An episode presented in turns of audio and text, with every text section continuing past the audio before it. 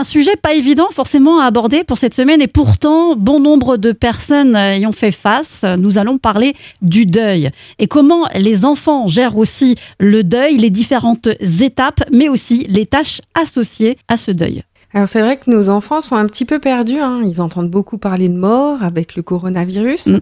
donc ils se posent aussi beaucoup de questions. À nous, en tant que parents, ben, de les accompagner dans ce questionnement par rapport aux étapes du deuil, c'est important de leur expliquer ben, qu'est-ce que c'est la mort et que chacun peut réagir d'une manière différente.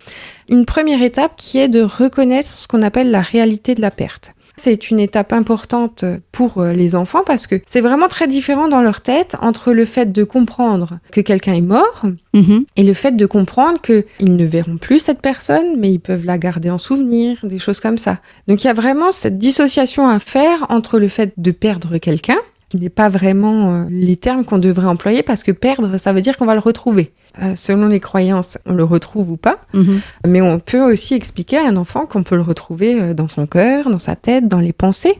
Ce qui va être important aussi, ça va être bah, justement de pouvoir exprimer les émotions avec notre enfant de lui expliquer que ce deuil-là, il peut l'exprimer à sa manière, qu'il peut pas forcément l'exprimer tout de suite parce qu'il n'a pas forcément saisi toutes les notions de ce que ça voulait dire euh, avoir quelqu'un qui est mort. Parce qu'avant 7 ans, on va dire qu'il manque un peu de maturité pour comprendre vraiment ce que c'est. Après 7 ans, on peut estimer que du coup, en fonction des enfants, ils arrivent mieux à comprendre qu'est-ce que c'est la mort et qu'est-ce que ça engendre. Ce qui va être important aussi, c'est vraiment de ne pas rester focus sur le deuil de la personne partie.